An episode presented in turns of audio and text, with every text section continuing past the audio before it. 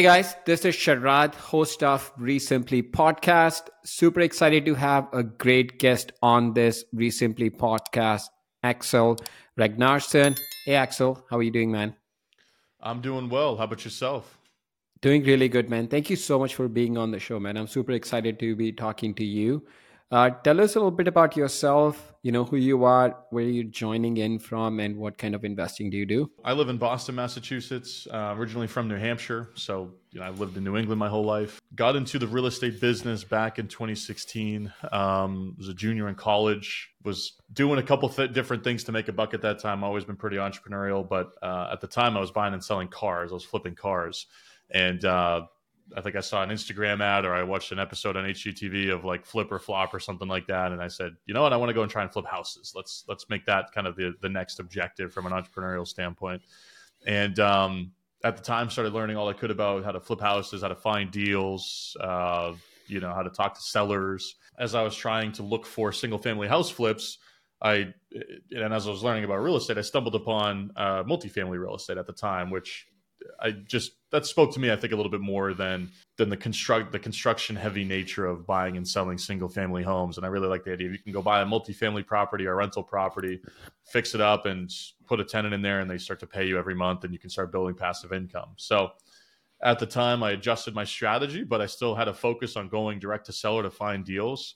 And um, started calling and mailing and doing all of that to owners of two to ten unit properties um, and I found a couple of individuals that would do would, would, extend me some private money financing to go out and buy them. And that was really how I got into the business. And and to fast forward to the first three four years I was in the business, really from 2016 to 2020, uh, it was just me buying small multifamily properties with private debt, adding value, creating value, uh, refinancing out of private money and into commercial debt, and just growing the portfolio that way. Um, so first few years in the business, bought about 70, 80 units that I personally owned. 2020 came around into 2021 and I had a moment of uh, reflection where I was like, do I really want to go out there and just continue buying rentals, six, eight units at a time? Or do I want to try and scale a business and, and, and actually more intentionally build a business? Um, and that's really what I ended up wanting to do was let's go out there, let's find bigger deals, let's raise some money to go and, and capitalize these larger deals maybe we'll start looking at some other markets as well. And uh, and that's where we really shifted the business into being more of a capital raising business. Uh, so from 2021 to now, just uh, you know two and a half, three years or so, we've bought a few hundred units. Uh, we've raised a lot of LP capital from passive investors.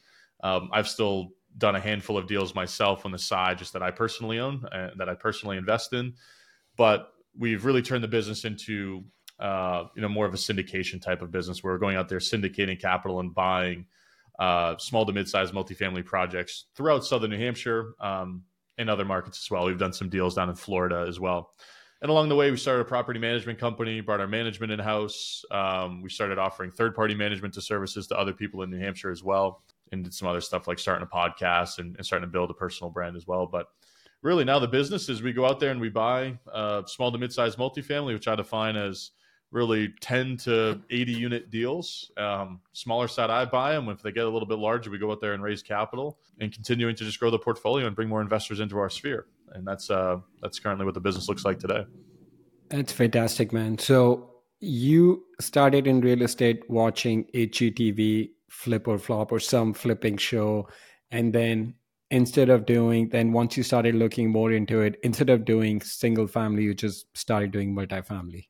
Have you done any single exactly. family deals? Um, I bought a couple of houses to flip. Um, you know, I did a couple condos. I did a you know a, a single family that we converted into a duplex.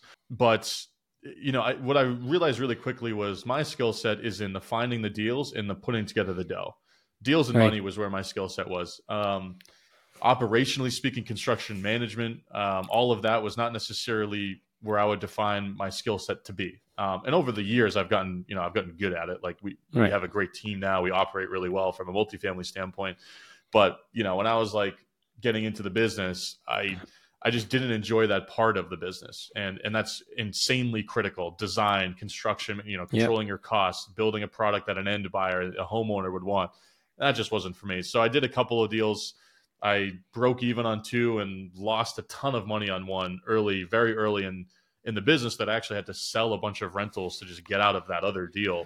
and I was like, you know what, I'm good. Like that's not that's not Yeah. the lane that I want to play in. My skill sets in finding and adding value to multifamily assets. Um, So- that's where I shifted my focus. No, man, that's that's incredible. I'm really curious. So you started out buying multifamily. Did you have any fear factor, uh, like not, you know, just starting out big and not starting out with like smaller properties? I mean, that's what vast majority of investors do. Is eventually a lot of investors want to go into multifamily if they're doing buy and hold. But you just started out with that. How did you? I mean, did you have any fear? And if you did, how did you deal with that? Yeah, I, I don't really think I had a lot of fear to be honest. I think the proposition and, and I will clarify too, like a lot of the first deals I did were smaller multifamily. So the first deal I did was a three unit, second one I did was a duplex. Third deal was six units, right? That was kind of the jump, right? Was that third deal uh, outside of the couple of house flips I did along the way. And um I I got to tell you the, the the proposition of buying a whether it was a small multifamily, 2 to 4 units or commercial 5 plus was significantly less because it wasn't so dependent on my ability to, to do a great job from a construction management standpoint. Buying an income producing property just is a lot more forgiving in a lot of ways because outside of doing massive exterior work, like your in unit renovations are much more streamlined and simplified. Like you're, you're, you're doing some LVP flooring, you're putting some paint in, you're, you're doing kind of contractor grade cabinets if you're doing a kitchen. And the first few deals I bought didn't require significant renovations within the units.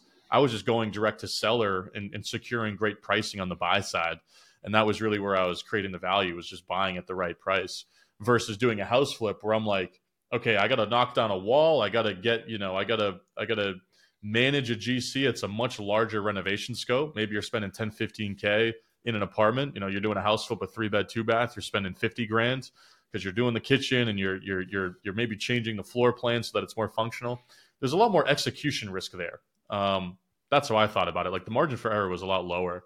So for me, it was I was more afraid of doing anything on the transactional house flipping side than I was getting into you know multifamily property. I thought that was actually a lot easier. Yeah, man, that that makes uh, sense. I mean, no, it's it's tons of credit to you, but Mike, you know, I, I want to. I'm curious. Like a lot of investors, you know, I'm sure you've noticed, start out with wholesaling. Like that's the way they start, and then they go into flipping, then buy and hold. Was your goal always to just jump right into buy and hold, and then just like start with the you know end goal in mind, and just cut out wholesaling and flipping? Yeah, it really was early on. Uh, my goal is always I want to grow my pass. I want to grow. I want to build passive income. I want checks coming in. I want some consistency of income. You know, and it's funny if I were to go back and do it again, I probably would have wholesaled more deals uh, because it would have allowed me to stack cash and resources a little bit more quickly early on versus trying to buy multifamilies and scrape by with cash flow until I got to the refinance and got my you know my the chunk of equity I put down back out. So it took me a little bit longer to grow in the beginning as a result of that. But um, but frankly, I think the reason I was buying everything was because I had the financing lined up. Like I did a very good job of networking with a lot of different private money lenders that lent me very large percentages of purchase prices on the deals I was buying. So like I knew that I could buy all the good deals I found. So there was no roadblock as it relates to actually closing the deal, which I think a lot of people face on the wholesaling side. They, you know, they start out, they don't necessarily either have the money themselves or the or the source of money, whether it's a partner or whether it's a private money lender. So they just resort to wholesaling and they want to pick up those fees. But uh, early on, I was like, I want to build a portfolio. I want to get to 15, 20 units so that I'm pulling in a few grand a month. And, you know, my goal is like, I just want to pay for my rent and I want to pay for my expenses. And, and then I'll take a step back and reevaluate what I want to do. But that was always my goal initially was to get to that point very quickly. And I had everything else lined up to actually go out and buy the properties themselves. Um, so I felt I felt like that was a better path for me. But if I were to do it again, I probably would have wholesaled and been a little bit more transactional on on deals here and there to um, to just get more money coming back in the door. It would have made it a little bit less stressful as I was growing the portfolio initially. Yeah, no, absolutely, Um, man. So I was running my cash reserves down every time. how did you how did you go about building a list of private lenders or you know have financing lined up that's always a, the, I, I think one of the biggest challenges newer investors have is the lack of funds and you had that and that's why you started out with multifamily how did you make that happen Uh, I just went to a ton of meetups. You know, I think private money lenders go to meetups.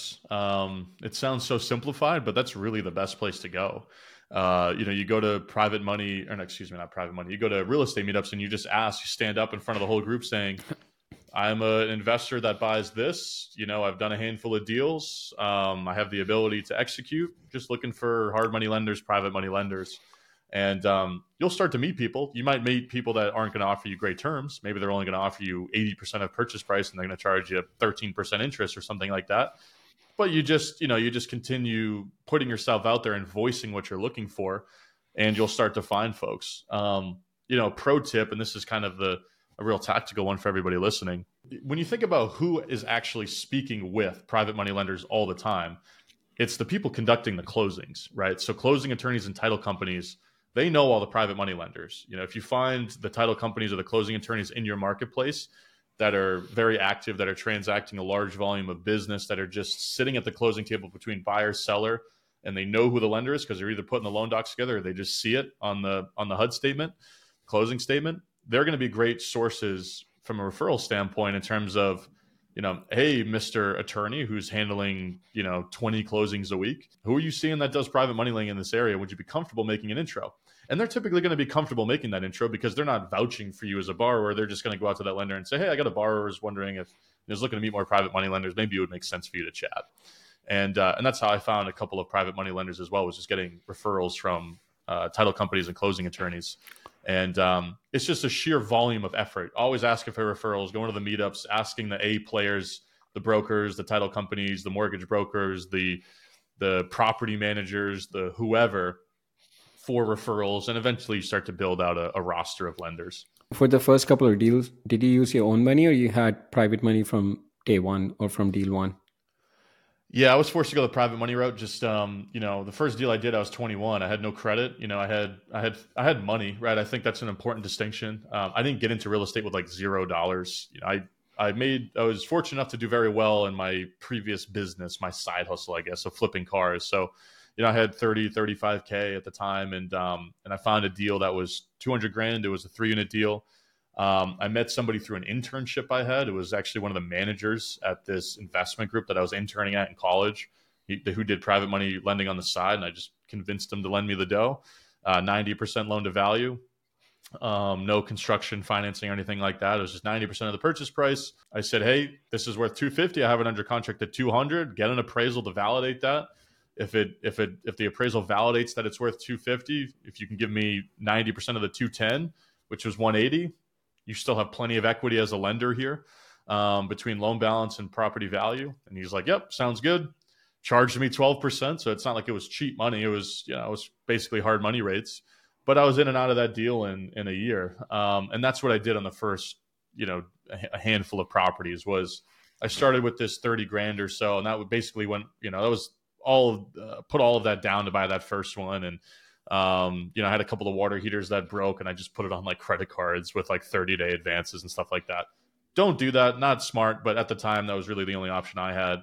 Um, but I just, you know, recycled that capital into the first deal, into the, you know, into the second deal, I should say, into the third, the fourth, the fifth. And over time, I built relationships with private money lenders to where they would just finance 100% of a purchase price. That's mm. rare. That takes uh, relationship development with a lender but you know, the way that I sold that was in a deal where, let's say, I was buying a, a property for 500 grand. I need to invest 75 into it, and then it's worth 750 or something like that. I was always coming out of pocket for construction, so I was still bringing skin to the game. So it's not like I was truly into it for zero dollars. I was like, you know, if you finance the full purchase price, I'll go in there and actually finance all the construction and the capex. And I was paying healthy interest rates 10 11 12% those first dozens of deals right it's not like i was getting you know really cheap money so it made sense for both lender and myself over time, and uh, and that's really how I built the business initially, the first few years.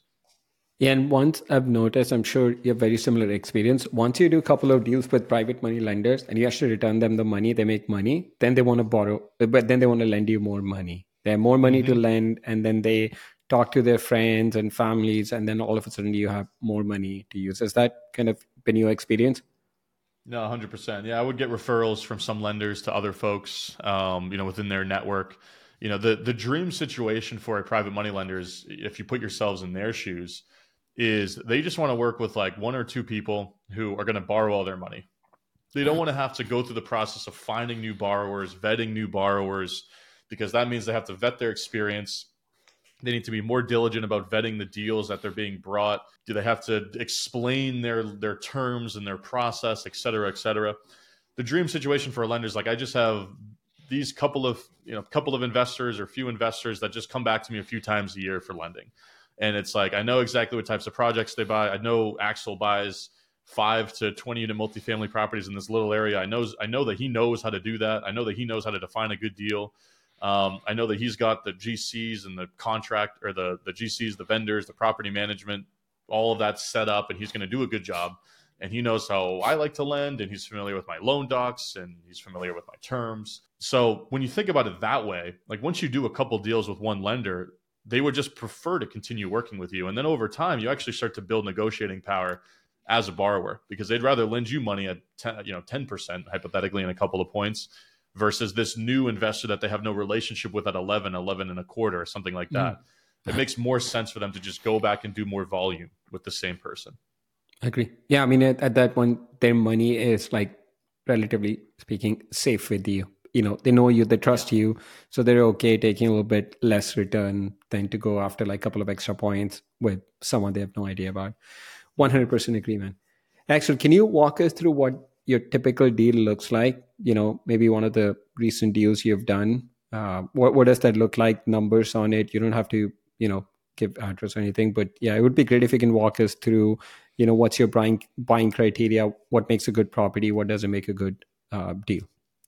Absolutely, yeah. So uh, we have a pretty wide criteria because I'm still personally open to buying smaller pieces of real estate just myself, you know, just me. Um, we raise money to buy the vast majority of the deals that we source now, but I'll still buy stuff on my own. So I define our buying criteria as five to 80 unit buildings, which is very wide, right? And and this is in southern New Hampshire and northern Rhode Island, basically an hour north of Boston, an hour south of Boston. And then we also buy real estate in Florida, but we've cooled on Florida in the last year just for some challenges from an insurance standpoint down there. In the short term, very focused in New England and specifically focused in New Hampshire, where we own our property management company.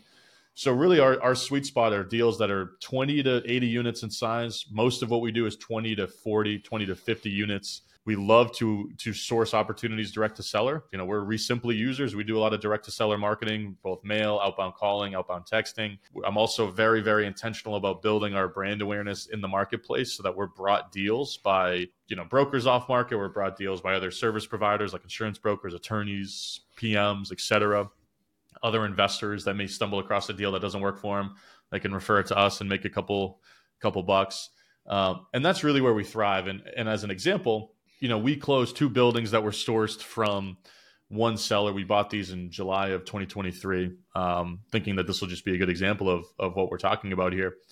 Not technically direct to seller, despite that being the vast majority of what we do is direct to seller. But this was a situation where there was a residential agent who normally sells single family homes, but was on our email list and knew us really well and um, and brought us a 23 unit deal and a 45 unit deal from an owner that was just like a personal friend of hers. She's not a multifamily broker. She's not she was not marketing it in the correct way and she just kind of brought it to us saying like hey i just have a you know family friend that wants to sell these buildings. Is this something you'd be interested in?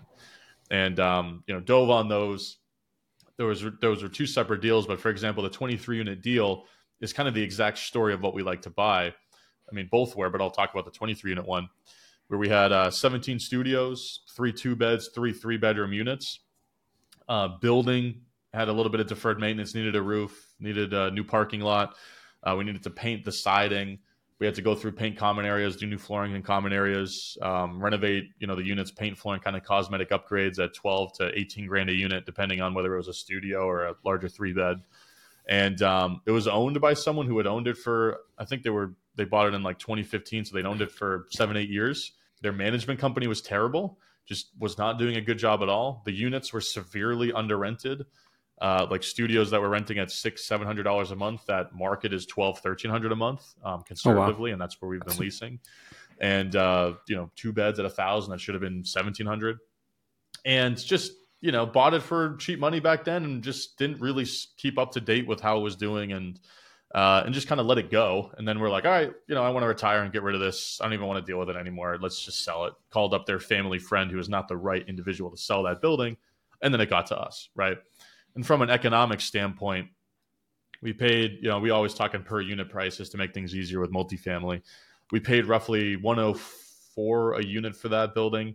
Um, we're into it for roughly 118, 120 a unit uh, with transactional costs. And that's a building that if we went and got it appraised, we've only owned it for seven months now. Um, it would appraise in the mid 140s to 1, 150 a unit, right? We could pull all the equity we have in that deal out. You know, we're, we're we've basically created twenty to thirty thousand dollars per unit in value, um, 20, 30 percent plus above our basis in that, which means we can pull out all of our capital and our investor capital in that deal when we do decide to refinance it. And those are the deals we love. Those are like our sweet spot. And that happened to be an example of one we were brought by an individual, but it was still very much an off market deal. And we find these deals direct to seller. And that's why we, we spend a lot of time going direct to sellers because you can still find those types of deals going directly to mm. owner, these small to mid sized multifamily types of deals. So, is, is there a certain percentage of after repair value that you have like a cutoff that, let's say, if uh, talking about in per unit cost, let's say if the after repair value is 100,000, like you would not go over, you know, in residential real estate, people use 70% formula, right?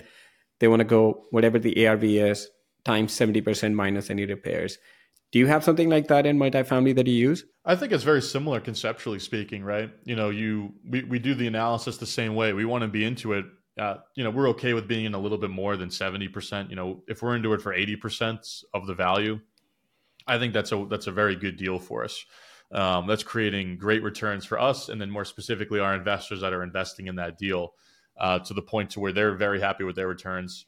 We're we're happy as sponsors of the deal in terms of uh, creating value for both our investors, and then we're going to get into our split, um, you know, above our preferred return, which is more like tactical kind of deal structure conversations. But to more specifically answer your question, if we're into it for 80%, that's a great outcome. That's typically where we're trying to underwrite. You know, for example, if we're buying a property for a million bucks, we're putting a couple hundred grand into it and it's worth one five when we're done, one five, you know, one five, five, one six, that's a win for us. And the way we get there, you know, very simple, it's very similar to how somebody's calculating the value from a comp standpoint in the in the single family world or the small two to four unit multifamily world our purchase price, our transaction costs, our projected renovation. That's going to be our all in basis. We're going to go and take our stabilized net operating income, which is how we're going to value a multifamily property. What is this property going to be producing when we're done? And we take all the rents to market and we take the rents to where they got to where they need to be.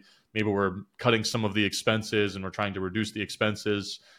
All trickles down to what's the net operating income of the building, what's the cap rate in the marketplace, now we have our stabilized value and we can work backwards from there to figuring out what we're able to pay for that building. So a very similar process. You know we right. just we're using a bigger excel sheet and it takes a little bit longer but um, but conceptually speaking that's how we think about it right? Similar approach. How has the interest rate uh, affected your business? Has it been a positive or negative impact on your business? That's a great question. You know I, I think it's there's a little bit of nuance in that it hasn't necessarily affected what we do on the smaller uh, components of our criteria too significantly. You know, like a five, six, ten unit building. Oftentimes, those are going to be owned by a mom and pop owner. Like, you know, if they're selling, you still have the ability to negotiate uh, a good deal. However, we're going to define that. You know, where you're into it for 70, 80% of after repair value. And the, in the interest rate market isn't necessarily going to affect your underwriting that significantly. Your cost of borrowing isn't going to be uh, such a significant difference that it's like turning a deal into not a deal type of situation, right? Might affect the overall market in terms of what you think the property is going to be worth after because cap rates might have gone up, but you still are able to negotiate quality deals there because there's typically some owner distress. They got a few tenants in the building that aren't paying and they're just fed up. They're sick of managing it. They want to retire, what have you. And they're still a motivated seller, so you can still secure a good price on the smaller end of that spectrum. However, it's been much more a, more of an effect on the larger side of of our criteria. Call it forty to eighty units, right? We're starting to get into five million dollars plus in deal size. Uh, because those owners are very sophisticated. Like those owners understand the landscape. They're probably operating their property fairly well. Rents are probably pretty close to market. They probably have a sense of what's going on in the market as well in general. Probably not going to be motivated, right, from a financial standpoint. They're probably just going to be selling because they want to sell and they want to capitalize on maybe some value they've created, or maybe they own it with a partner and the partner wants to sell and one doesn't, so they decide to sell it. But like they still understand the marketplace. and that's but those deals have been much trickier to pencil with high interest rates because those owners don't necessarily have the personal motivation or the lifestyle motivation and they're anchored to pricing from 2021 2022 when they've been getting appraisals as they refinance you know the one situation we always see is somebody refied in 21 or 22 because rates were so low and they had their appraisal done as they refinanced and that's kind of anchoring their value of their property and it was much higher right. back then than it is today so we've had a really hard time closing the gap between where sellers want to be and where we want to be as buyers on the larger deals and that's probably where it's affected our business a little bit more uh, on the smaller stuff it's like not too dissimilar from the house flipping game where you, people are selling personal motivation, mm. lifestyle motivation, and you can still negotiate a good deal if you're catching somebody at the right time. Um, but it's made it harder to do the big deals for sure. Right. But on the on the large multifamily or any uh, you know five unit or above, you're not getting thirty percent fixed loans, right? You're getting loans that are uh, adjusting every five to seven years. Is that correct? That is correct. Yeah. So we typically work with local banks, local credit unions to finance our deals with commercial mortgages. You know, 25%. Uh, well, I should go the other way. 75% loan to cost is typically what we try to secure when we're buying a property. So 75% of purchase price, 75% of construction. And usually we have a fixed rate for five, seven, or 10 years. Depending on how long you fix it for, will determine what that rate is. You know, if you're fixing it for 10, it's going to be a little bit higher than if you're fixing it for five and letting it adjust for the last five usually got a 10 year term. And then we usually still secure 30 year amortization periods with like the local banks we work with. But you're correct in that the term is going to be shorter, and then the rate's typically going to be a little bit higher than, than what you would right. see on a 30 year fixed rate loan on, on a smaller building. Are you are you noticing people like not very sophisticated investors who took out loans maybe let's say three to five to seven years ago and now their interest rate is adjusting to a much higher interest rate and they're like oh shoot we cannot afford this property. Are you noticing those sellers? Yeah i think um, parts of the country that's much more prevalent than other parts. In a market like florida yes like without a doubt. Um, where florida became such a hot market with national interest from a buyer standpoint. Right. like we were competing you know i'm in boston right? Where we're competing with deals in central florida in a in the city of lakeland which is 100000 people. It's not like tampa or orlando or miami like it's not a major city down there, but we were still competing with New York buyers and wow. Boston buyers and California buyers and local Florida buyers. And those deals were so bid up and, and just hotly contested that a lot of buyers were forced to go the shorter term adjustable rate uh, approach just because they needed to reduce their interest rate to get the deal done to make it pencil. And there's a lot of owners that are in tricky spots in markets that were hot, like you know just the southeast, southwest U.S. Phoenix, that you know the, the cities like the Phoenix, Tampa's, right. you know Austin, Dallas. But uh, conversely, in a market like New Hampshire, which you know, there's you, are um, we're competing with New Hampshire people and we're competing with Boston people. That's kind of really it. And there wasn't really ever the need to go insane from a uh, a debt structure standpoint to get deals done. That a lot of the people up there are actually doing just fine, right? And and there's almost no distress up there, comparatively speaking, to the southeast, southwest. Um, and the other component too is and this is like very tactical nitty gritty, so apologies if I get sidetracked, but there's less local banks and local community lend or community uh, community banks and local community credit unions that are lending in a market like Florida than the Northeast.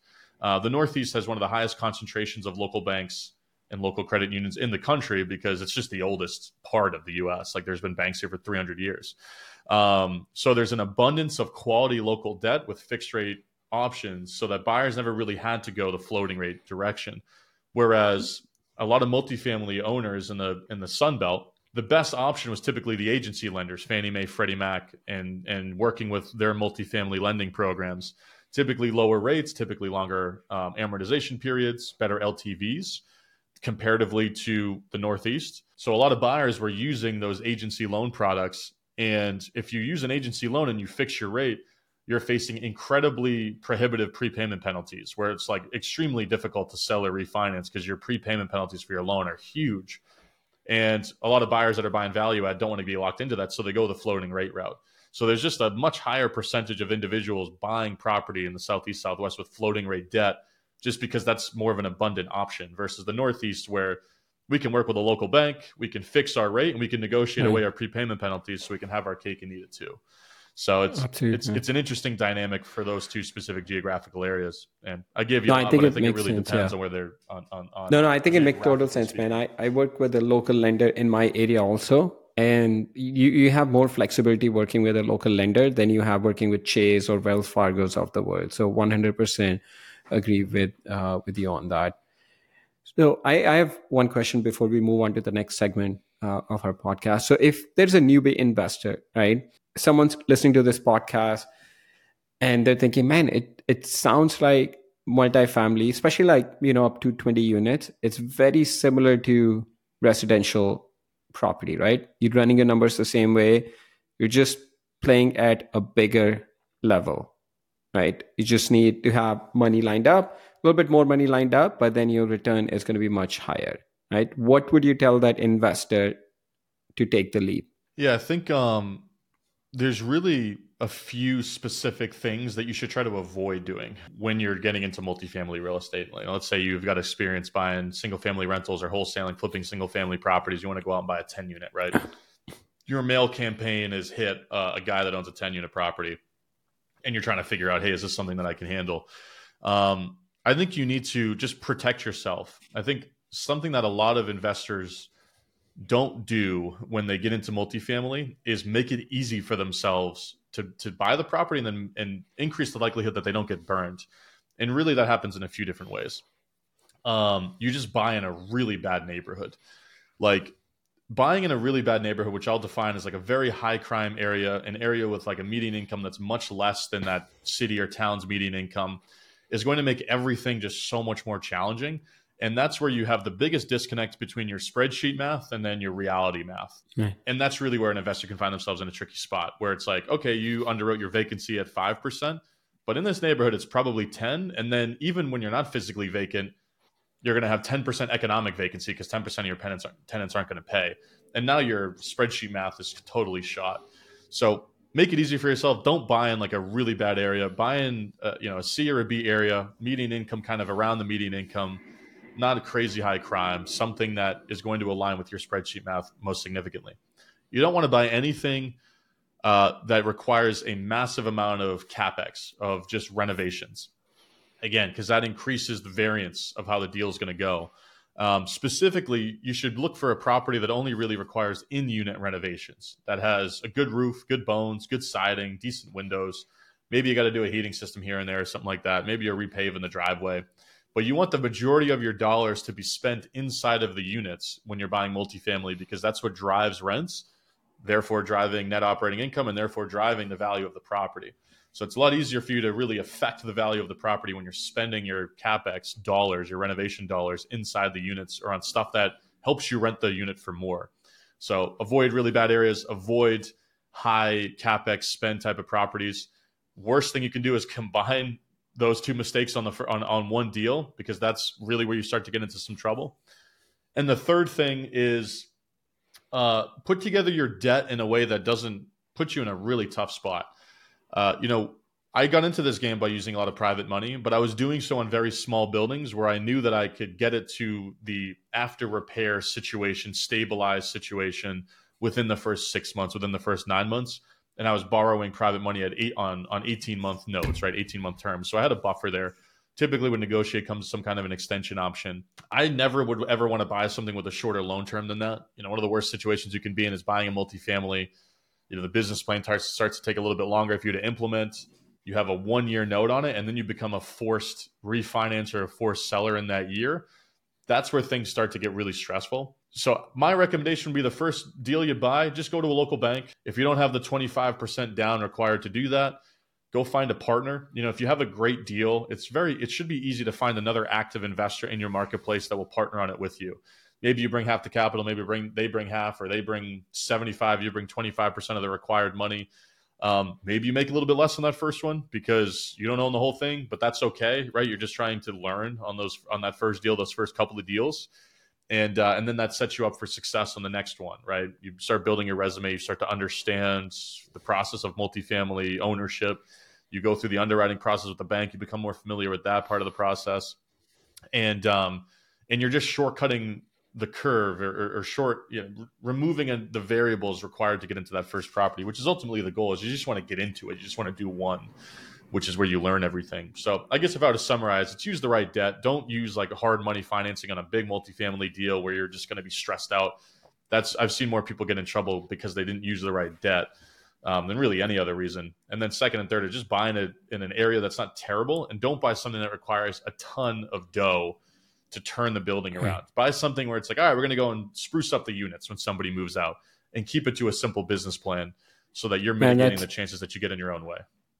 That's such such a good advice. Just basically stick to fundamentals. Don't try to you know just get into something that's way beyond your capacity. Just buy something in a decent neighborhood that doesn't need too much work. It doesn't have to be home run with your first deal. Just get your feet well. You know, it doesn't have to be the best deal ever. Uh, just buy something just to get into, uh, you know, just to get some experience. I 100% agree with that, man. Thank you so much for sharing that. Cool, man. Moving on to the next part of our podcast. What do you do for fun? Oh, that's a good question. Um, I live in I live in New England, so I ski a lot in the winter and I golf a lot in the summer. I would say those are the outside activities. You know, outside of that, it's uh, it sounds lame, but I'm a I, I just love what I do. You know, I really love the game of real estate. Um, I'm a crack addict, deal junkie, like the best of them. I love, you know, I get the most juiced up when I'm when I'm chasing a deal. So for me, I just naturally work a decent amount as a result of that. But you know, and then the the stuff outside that I do it that's adjacent to the to the core real estate business is stuff I enjoy as well. Stuff like hosting the podcast, which you know we, we just had you on there. Um, love hosting the podcast. I love hosting events like meetups as it relates to real estate. But um, if I'm going to give you a better answer, golf, skiing, and um, and then I travel a lot. You know, I try to get outside of the country a few times a year. I'm going to South America for a couple of weeks here in, in a month or so, Colombia, then down to Brazil, and you know, I try to get out and do a trip like that a few times a year. So it's fantastic, uh, man. Maybe I need to find more hobbies. Long story short. No, dude, you, you got a lot going on. Yeah, with buying a yeah. multifamily, running a multifamily business, skiing, golf, and travel. Yeah, I think you have your hands full. All right, what's what's the one book? It could be a business book or a personal book or one of each that has had the biggest impact in your life. Oh, that's really good. Um, I should read more, so I'm going to caveat that. I've probably read like ten books. I got to I got to read more books, but I think the one book specific to me, and it and I think it really helped me at, because of the time that I read it at was the book Who Not How, uh, Dan Sullivan, Ben mm-hmm. Hardy. It's all about. Uh, it's fundamentally a book on delegation and bringing other people into your business, into your sphere to help you grow faster. And it has both personal applications just in your own life and then also business applications, right? It's not really about how you do something it's about who can potentially do that for you. I've never had a partner in my business. I spent the first five years in this business with no employees no partners nothing like that even on individual deals. I just did everything myself. And uh, the reason that i got into real estate was i wanted to work for myself and i kind of had a fear of bringing other people into my business whether they were you know salaried employees or contract employees or partners you know even investors right and uh, I read that book, I remember a few years ago, and it kind of just, for some reason, really unlocked something at the time with me where I was like, you're just simply not going to get where you want to go if you're just continuing to do everything yourself. And I've really done a 180 on that. And we use a lot of contracted VAs, contract employees. I, you know, built the property management company around that time and started to to build out that business and started to build out our own business to where I have a full time acquisitions person now, you know, an assistant. And that's really what also helped me to make the leap to raising capital from investors you know you're going to need to bring in other people if you have a big objective a big mission a big goal. Um, so for me that book was really impactful specifically because of when i read it i think as well. Yeah it's a great book man. Is i don't know if it's an african saying or chinese or i don't know where it's from but if you want to go fast go alone. If you want to go far go with others or something like that. Yeah which like yeah, yeah i've read that book. Fantastic book. All right man. Last question if you could spend a day with anyone, dead or alive, who would you want to spend the day with and why? Oh man, you got some great questions. These are really good. Um, spend the day with anyone, huh? Ooh, dead or alive. Um, I'd love to just kick it with Matt Damon for a day. yeah, Boston guy is my favorite actor. Um, I'm a big movie guy, so that would be a lot of fun. Uh, maybe that's the personal one that would be a cool hang. You know, on the business side, if I were to really like, who do I want to talk to that probably has every answer from a real estate standpoint? Uh, man, probably Barry Sternlicht, the guy that runs Starwood Capital Group. He's one of the most successful real estate investors of all time. I respect him immensely, both as a real estate guy and a business owner. A lot of what I've read and consumed from a real estate education standpoint is just his interviews, his conversations, articles that he's written over the years to his you know company investors.